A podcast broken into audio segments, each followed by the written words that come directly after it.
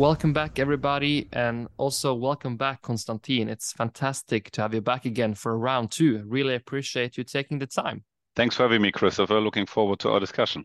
So it's been quite a, a, hectic year, I guess, as a as a CEO for MPCC Containership, and also, I guess, in the world. Um, what is your like biggest reflection? I'm noted down geopolitics, higher interest rates, inflation, war. Do you have anything else on that list? If you just try to summarize 2023 as we are approaching the end of it. Well, you named quite a few uh, uh very, very important factors that have have been omnipresent, I would say, in 2023. But uh, for me, more, more general, I think 2023 has shown that, or once again, basically, that the world is volatile, partly fragile, uh, and things can change quickly. And that's, I think, uh, I, I, would say a, lesson learned for 2023, maybe not for 2023 alone, but rather a takeaway of the last three to four years. Uh, but we basically live in an era which is probably more fragile in terms of geopolitics, global economy, um, and hence I think what is very important, and that's maybe also some reflections already on the business side is to be adaptable, um, and I think that that relates to to on a to reacting on negative things but also positive things. But i think that's looking at the world looking at shipping for 2023 more specifically i think shipping the industry is finally getting serious about decarbonization. And that's i would say you know we have always felt that over the last couple of years but 2023 is, is it's all over the place you know. There is no panel discussion there's no discussion with investors there's no discussion with banks where this is not a subject and uh, I mean, we at least believe that you know we we will benefit from that as a, as a company, but uh, it it remains to be seen. It's also big challenges. Um, we have done our investments already in 2022 in in in in in, in quite, quite a few things there in in that field, but that remains to be seen. And and for for MPCC maybe and and personally. Um, be prepared for the unexpected is always what I say because I mean you can never be prepared for the unexpected, but you should at least be best prepared to then also adapt and that's not just one personally and the organization it's mainly the people that you that you surround uh, that you're surrounded by to to live also a culture of you know being adaptable and uh, think forward. So that's maybe as a, as a quick, uh, and we could talk for hours about 2023, but that's maybe the first take um, that that I have on on the past year. Yeah, I think that's a good summary. Just related to decarbonization, you said you already made some bets or investments. Uh, was that done with clarity and like this is the right option, or was it done like we have to do something, looking at the data, this is my best decision? Maybe it's wrong, maybe it's right. I don't know, but we have to push forward. I think it's a it's a it's a mix. I mean, we we have we would not go all in with full risk, right? So, so what we have done is we teamed up with um, with the charterer North Sea Container Line uh, um, um, from Haugesund in uh, in Norway, um, and and Elkem, which is also a large uh, Norwegian conglomerate, so to say. And we have we're, we're kind of working on building the first green corridor in Northern Europe. To we have ordered two ships, uh, methanol dual fuel ships but we have kind of back-to-back 15-year charter and 15-year um, also cargo commitment from from Elkem, which which made the deal, you know, work, which makes you know risk being shared, and I think that's the way to go about these let's say larger investments when it comes to decarbonization you need to do it hand in glove with partners. One one alone, I mean, Maersk is obviously a different animal than we are. They can, you know, place their bets and they can look at it as a portfolio. For us, we we will have to take every decision very very cautiously and very very analytical, so to say. So we haven't kind of placed a lot of bets. We are we're agnostic as far as the path is concerned to decarbonization. We're not kind of religious about methanol or ammonia or, or hydrogen uh, we think you know getting some exposure makes sense. Um, to also because if you don't get exposure you just talk about it right? Then you talk about it on on parties on events you know oh yeah i know this and this. But you need to get exposure to really be be be closer to it. And and then you can draw your conclusion and can decide what to how to navigate further yeah, it's very true. There's uh, getting it from slides to investments seems like a, it's a long way in shipping if it's not if not econ- economic sense.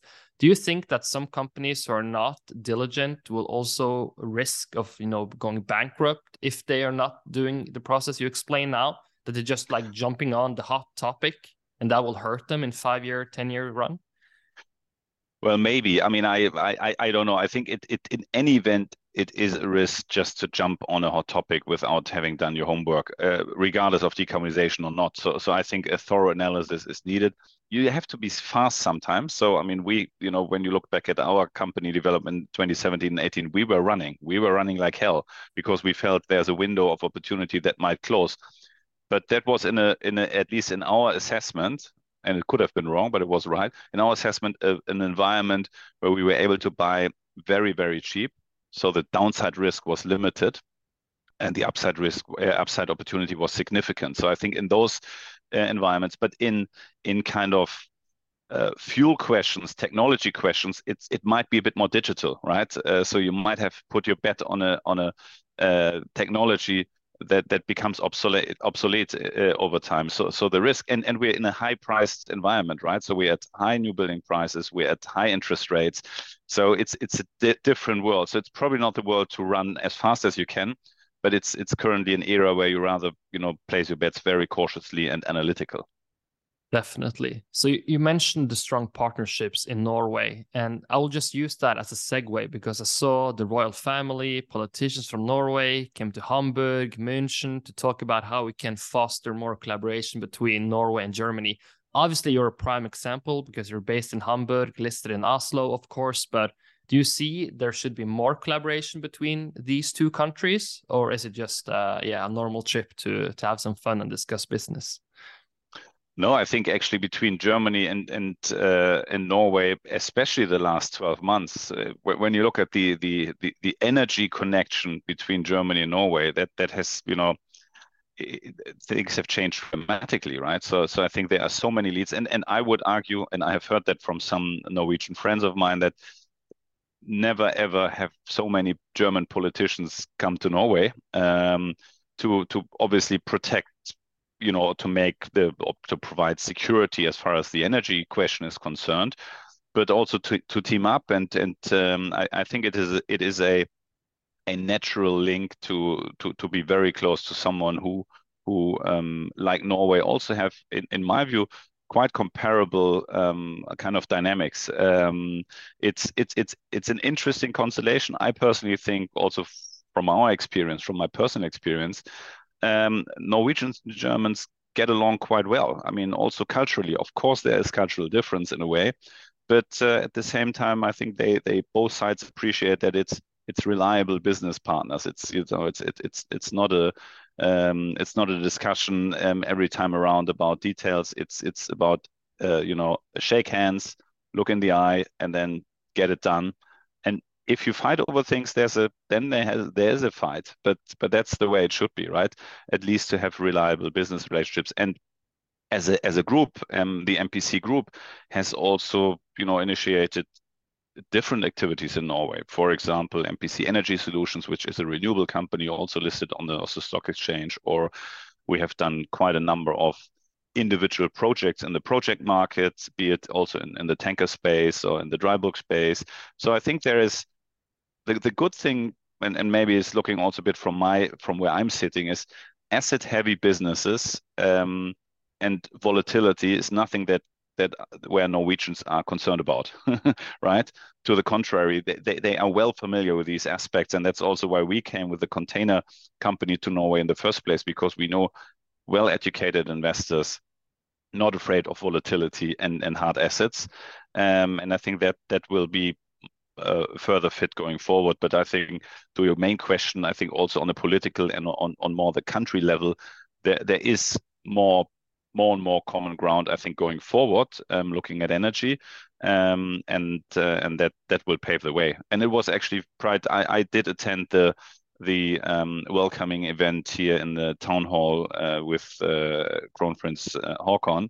So it was it was quite quite impressive, and I think it's it's good to see kind of these presence also here in uh, in Hamburg, and and I think it was a good discussion about energy, but also about shipping, um, uh, um, along with with his uh, visit here.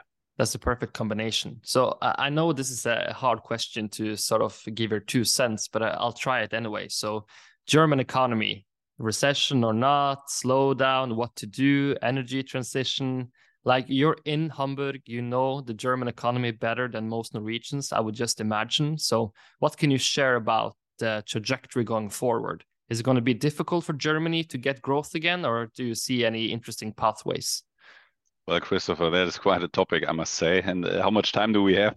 But uh, no, on, on, on the one hand, I'm I'm not particularly positive about the German economy these days, and I will explain why in, in a second. But on the other hand, um, Germany has always been quite adaptable um, to changes and has been able to turn around quickly from from downturns. And I'm confident that this will be the case this time around, at least in the mid to long term. The, the, the question is under which political leadership and uh, what will happen in the meantime. But that's possibly something also for the uh, another episode in 12 to 24 months to draw a conclusion. But but maybe a few words on on German economy from from my standpoint if you look back the last decades, let's say five, six decades, the, the growth of the German economy was was amongst others based on uh, cheap energy from Russia to support the heavy manufacturing, free security provided by the US, and a comparably stable political system in Germany. And then obviously Germany having, I would argue, fantastic high quality products and being a, a leading export nation. So a lot of that has been the ingredients, right? A lot of that has changed, right? The political or the geopolitical landscape is is less stable. The US has a, a lot of in, in internal things as well. Um, with a, a, a war basically at our doorstep, the, the, the, the feeling of security has changed. Energy, cheap energy from Russia is a thing of the past.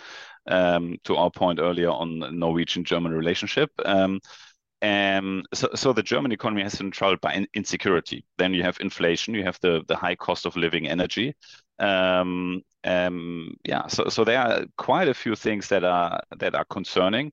Then we have a, a current coalition of liberals, social democrats, and and Greens. They had a tough time agreeing on issues and measures from the outset, um, and this has had added insecurity for businesses and and people um, and obviously rising interest rates. But I think a very interesting fact is, is quite recent, and I don't know if this is known in Norway, but a, a key component of government financing strategy in Germany has been declared as an illegal, illegal practice by the German Federal Constitutional Court just recently in November. And that is a 260 billion euro um, funds that have been tapped. And, and that, that is because of the, I would say, the marriage between uh, the political interests currently uh, governing this this uh, uh, country, um, who have had an approach to subsidize or enforce the transition of the current German economy to be less carbon intensive. Um, and this is done without raising taxes and at the same time increasing state spending. Um, for example, on social welfare. All of that makes sense, but the fact that this has been now called illegal has been quite a shock. Um, and I think it will be a big, big challenge for the current government. And let's see whether they will uh, survive until the next election in 2025. So a, a, long answer to your question, but I think uh, there are quite some some developments. And again, in some, I'm positive. On your recession question, Germany's GDP was already expected to decline by, let's say, minus 0.4 to minus 0.8 percent um, before the funding scheme disaster that I just mentioned. So let's see where that where that will lead us. But I think in general, next one to two years, not positive. Mid to long term, positive. Yeah, I think that's uh, that's a great summary, and also people should dive into those topics you mentioned to if they need more depth. So, if we make a transition over to your market, the container ship market, I don't know. I I went to a conference in Greece, and you know, every everyone who mentioned containers was it was like uh, mentioning a horror story in the making because of the supply and order supply. I I know it's not that easy, or you know, there's uh, different answers, but can you just give like the overall picture? Because I guess it's fair to say that this the future expectation is that it's getting rough seas ahead, giving the order book. But maybe you can just paint the, the broad picture, and then we can dive into your particular niche as a second layer. Sure. And uh, I would say in general, the, the first uh, statement I would make in general, the, the industry has has evolved and matured to a degree. Um, so so I would argue the demand side, further demand increase will be pretty much linked to the development of the global economy in the in the past, people always said, well, it's a multiplier of two to three times GDP growth. This is not a valid uh, equation anymore in my book. So I would rather look at 0.8 to 1.2 times um, GDP growth. So the demand side, we will see growth, but that's only one part of the equation. As you rightly said, there is a significant order book. But on the demand side, what is probably a bit more exciting is the potential developments of places like Africa, India has seen significant growth and still has significant potential in my view. Um, but also the Middle East and Latin America. So, so there are obviously in, in, in relative terms, I expect significant growth there. In absolute terms, globally, it remains to be seen, right? Uh, we're, we're still very, very much um, dependent on on China as well, right? Um, and the consumption in Europe and in the US, obviously. But but this is at least besides the let's say less positive outlook on the demand side, this is probably some positive. Then on the supply side, you're absolutely right. Um, and you know if you were in Greece and people painted a, dark picture, that is mainly related to the supply side, of course. 7 million TEU order book, 30% order book to fleet ratio. Um, but all of that, you know, is it is dominated by uh, large vessels and the average age of the fleet is 14 to 15 years globally. So we're also talking about the next 5, 10, 15, 20 years. There is a necessity to renew the fleet, which is also accelerated through new regulation. Um, and the new vessels that come in are mainly very large ships. So I think there will be a bit of a reshuffling. Uh, and I would argue, and, and I'm not saying kind of we in our small segment are somewhat protected. But what I'm saying is over the next three to five years, I do expect certain sectors will be underbuilt and others will probably be overbuilt. Um, now, it doesn't mean we will have a two-tier market and the small vessels make great and the and the large vessels don't. I'm, I'm not saying that, but I'm saying you need to look at the intricacies of um, of the order book um, and of the intricacies of the age structure, where we will see significantly more recycling in the smaller vessels. Is that the next one, two years? I'm more on the three to five year horizon. Um, and, and I actually ex expect quite some choppy waters next year. Um, but we might already see improvement in 25, 26. Let's see. But choppy waters also made, makes opportunities. So, um, and that's what I'm excited about. Can you also explain the decision in, you know, locking in long-term contracts a while back ago and how important that was? Because I guess that also the part of the exercise is when do you lock in contracts? What kind of contracts are you locking in to, you know, protect the future, sort of? Absolutely, and I think it's it's it's it's about being disciplined in your strategy, right? And and not kind of um, and that relates to capital allocation, fleet decisions, but also leverage, for example, right? So, um, so I think very importantly has been that that we have then we could have, you know, also said let's sell more ships in the early uprise, but we felt, you know, always you always have to look at the options, right? And the option is to sell a ship or to lock in the cash flow. And at that point in time, you know, we felt that logging in long-term cash flows is the right thing to do because that creates value. Uh, and if you sell a ship, the ship is gone. You might have a good profit, but the ship is gone. If you can lock in good cash flows, which are almost a reflection of the, the price that you could sell it for, you still have an optional value down the road. And and I think that that has been uh, the right strategy. Um, I think we also have quite a staggered book for next year. We still have, you know, we have 66, 67% of the days available covered. So we we have a very strong backlog still for next year. Um, which will then come down in 25. Um, but um, we think that has been a very important factor also to be able to carry out the other measures, paying down debt, still paying a very big, big dividend. You know, we would have probably not been in the same position if we just had tried to sell ships here and there. So I think it's about the mix um, of yes, selling ships here and there, but also having a clear chartering strategy, especially in a rising market just given your owner structure and the way you operate in the broader system, is this company built to last 100 years or is it built, you know, have like an exit if time is right? Or is that, you know, always a discussion at the board level? Well, initially it was a company for a period. Initially, it was a, an asset play. We felt, you know, this is a, a, good window to buy. We didn't know how big it could become, right? I mean, we, the, the, window could have closed after the first 10 ships. and that would have not been a viable um, kind of platform in a way or company from from pure size terms. It could have been a great investment, but not not in terms of developing something bigger. Now, um, we feel, and I personally feel that that there is a, a very good market position. Um, we have uh, built a company that is, you know, almost net debt zero. Um, we have 60 plus ships under, under, under our belt as a company. So it, there is way more to gain for the company and for the shareholders by continuing to operate and not to have a have an exit uh, strategy.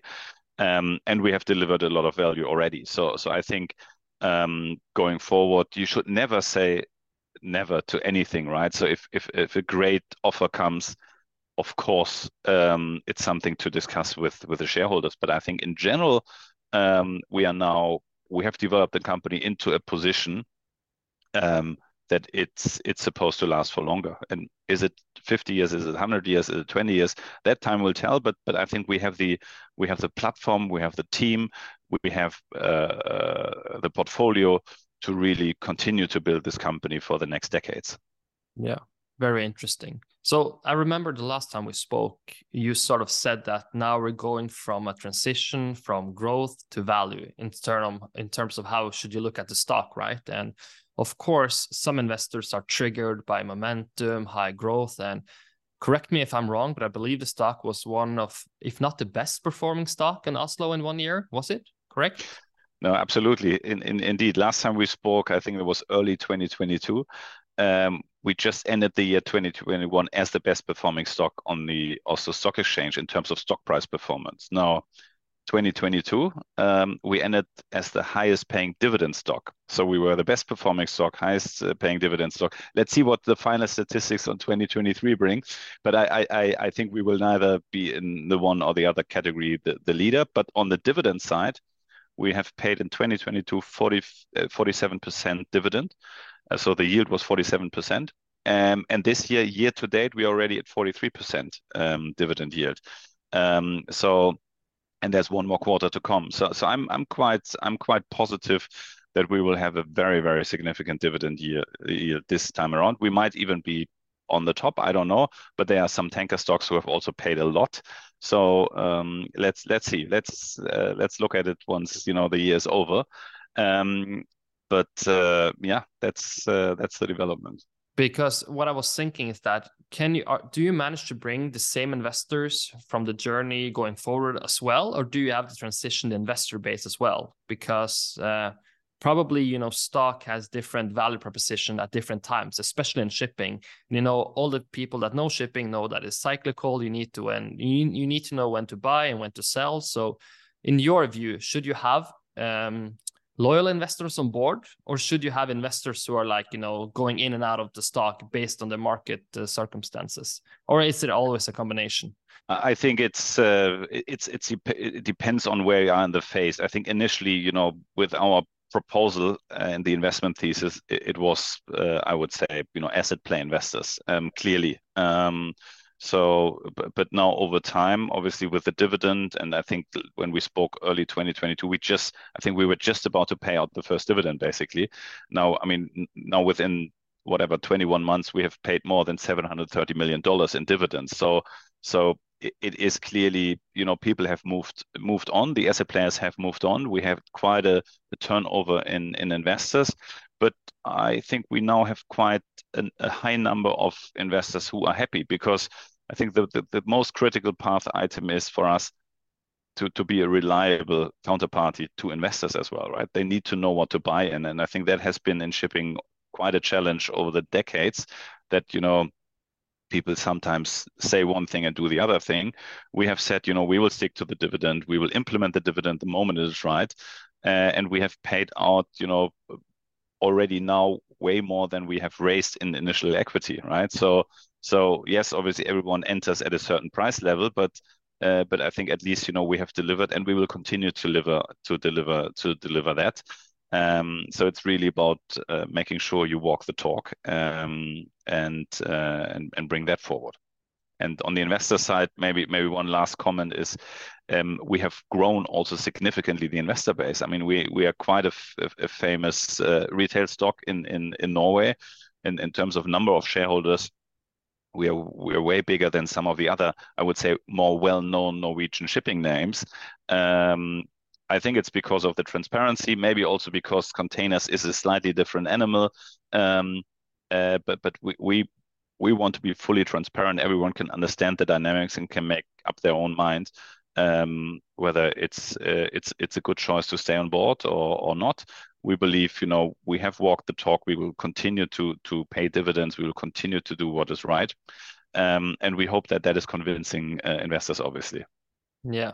Definitely, because that was the second part of the question, the uh, ER strategy. Because if you're a foreign company coming to a new country, it's quite remarkable to get, you know, that popular in retail investor investing, etc. So, if people come for you for advice, listing a new stock, and you know have done their case study on how you did your investor relation strategy, what do you tell them? Are there any, you know, big highlights from that journey? Well, we, I, I think what is super important is to engage um, and and to be to be transparent. It's it's it's you know sometimes people just just go somewhere, want to have the money, and then let let us alone. I mean, of course, do I also sometimes have let's say investor meetings that are a bit uh, more difficult and and you know of course but but i think it's about being there being even there in bad times and we also had some quite some volatility in our story obviously being there talking to people explaining your thought process and how you approach things and I think that that makes relationships more sticky. Um, and uh, and we have, and I think that's different. That's even different to, let's say, a lot of the other companies that are. We are a Norwegian ASA, right? So I'm in Norway very frequently. We have an office there. We have people there. So we are all, I would argue we are even more Norwegian from a corporate uh, standpoint than a lot of the Marshall Islands or Cayman Islands uh, companies that are that are listed and that are Norwegian, right? Um, so so I think it, it's about also making the right choice on on corporate setup and and on commitment. We knew just to you know have a fly in fly out kind of relationship with the market is, is not the way to to go about it.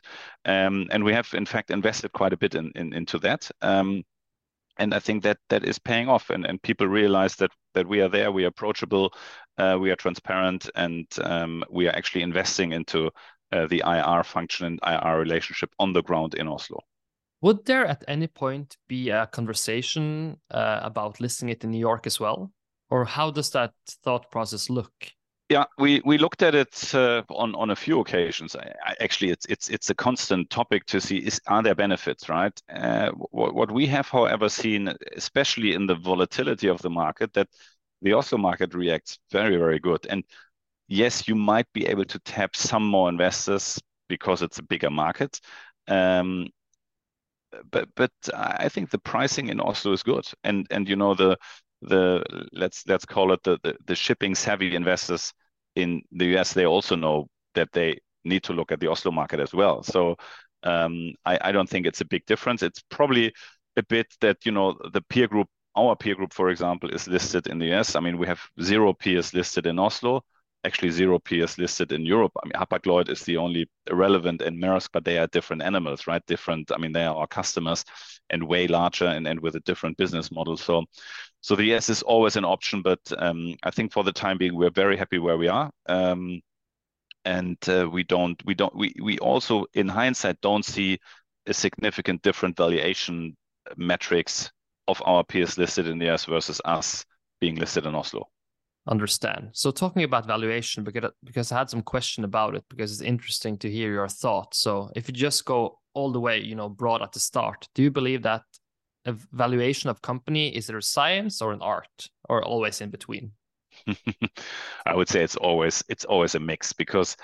I mean, what is required? You require a combination of financial analysis, market research, and subjective judgment in a way um, and you need to determine the fair market value of, of an asset or a business based on factors again financial performance industry trends competitive landscape future prospects so i think it's it's um, it's always a mix is it a 50-50 mix? Is it a 75-25? In my view, there's no general rule. Um, evaluation must must always consider the story behind the numbers as well, right? And and that's the the art part of things.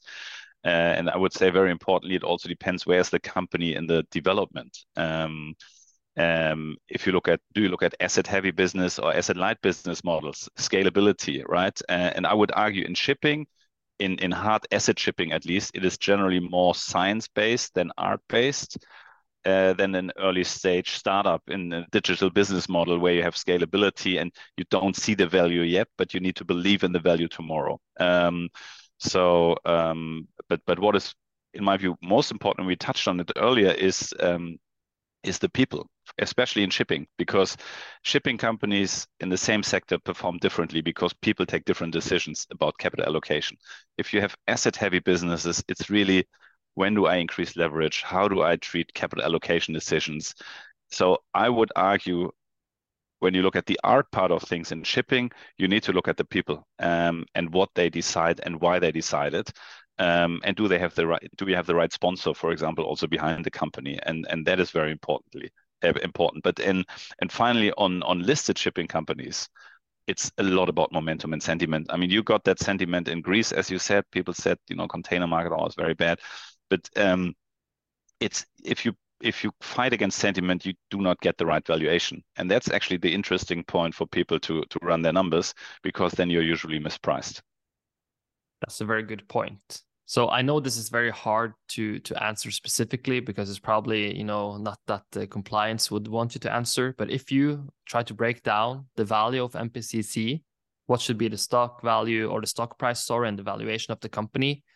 Do you think that you look at the same metrics as everyone from outside the company, or like how can people try to make a good judgment if they're looking specifically at MPCC? Well, that's a very good question. I, I would say, I mean, we, we are always very transparent in our presentations. We talk about, you know, our our backlog, the steel value of the of the assets, and and the upside uh, uh, there. I would argue, as an investor, you need to, and that's that's my point. You also need to consider not just the EBITDA and the and the value in the company. You need to consider, will the company be priced adequately, and that sentiment that's also management and will the cash flow actually come my way either can i either exit through the stock price that is fairly valued because you know there's positive sentiment or do i actually get my money through dividends um, and and and i personally think that i probably look at it slightly differently because i obviously know that my conviction is we will continue with the dividend right if the market comes down our dividend policy will mean we have to reduce the dividend because it's 75% of net profit. Net profit comes down, dividends come down. But at least people know what to expect. And I think that's probably why I would attribute a slightly different value to our company than outsiders who don't have that knowledge of is the management really doing, you know, is the board really continuing the dividend or will they, you know, cut it at some stage because that's the way, you know, most companies do it. And and and and my full conviction is that we will continue, and that's probably why I have a slightly different view on on valuation. Yeah. Okay, that's a very good answer. So looking into 2024, what are you most excited about? Can be the company or you know any specific topics as well outside the company. Well, I'm definitely excited when you look at the company uh, at at the pure fact that I, I expect choppy waters. It, it means a lot of stress. We, we have 20 dockings coming up. We will do 13 retrofits on ships. Uh, I mean, we have a hell of a lot to do um, as an organization and with our partners.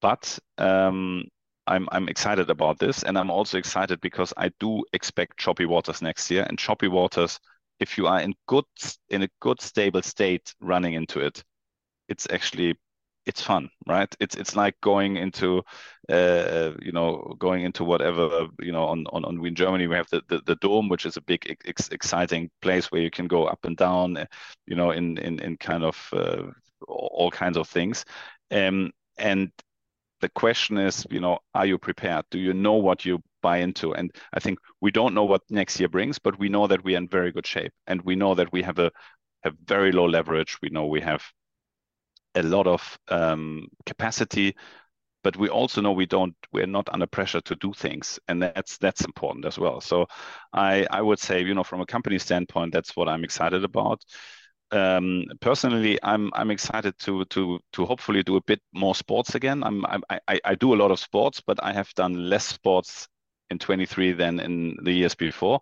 Um, and and and I'm excited to to to go out. Um, I, well, I still play a lot of tennis, hockey, uh, go skiing. I will actually go skiing to to Norway for the first time over New Year. So so that's that's what I'm excited about as well. Um, I will go to to Hemsedal uh, with the whole family, with my three kids and my wife. So um, looking forward to that. Um, it will be cold. I expect that. in in in the Alps, it's usually not as cold. Um, but uh, I mean, there's only uh, wrong clothes. Uh, we, we have a saying in Germany: "There's no bad weather. There's only wrong clothes." So I'm yeah. excited about that as well. That seems like a, very interesting year ahead. Uh, you just touched upon, you know, it's going to be a hell of a lot of work. So I know this is like a more like a personal reflection, but do you just think that as the CEO, you just have to say that, you know, this is the most fun job you can have in the world? Because I don't know, with success comes options, and with options, it comes alternative costs, and there's so many things you can't spend your time on. So if you're constantly at work, you know, 12 hours in some days, how do you like keep motivated and still have that same fire in your belly? Because building a company is usually a lot of fun in the start because everything is new but then you get into maintenance, you get into internal politics, people, HR. There's so many other factors that come to play. So, how is that also a personal development, or is it just as fun as it always has been? No, it definitely is also a personal development. I, would say at, at the same time, also the building phase is not fun because you build something. It's fun because of the people, uh, right? I mean, for, for me, it's um, it, it's important to always keep the right, you know, people the right attitude always have fun right? I mean without fun life doesn't make sense at all in my book.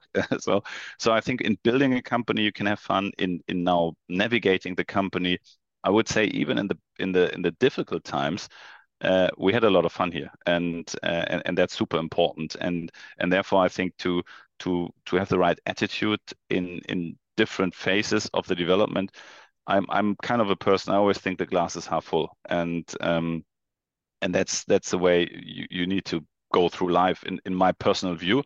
Um, and if you have the right people around you who also have a glass in their hand that is half full so to say then then that's that's fun regardless of the market environment. And of course you know different times are, are, are exciting in a different way.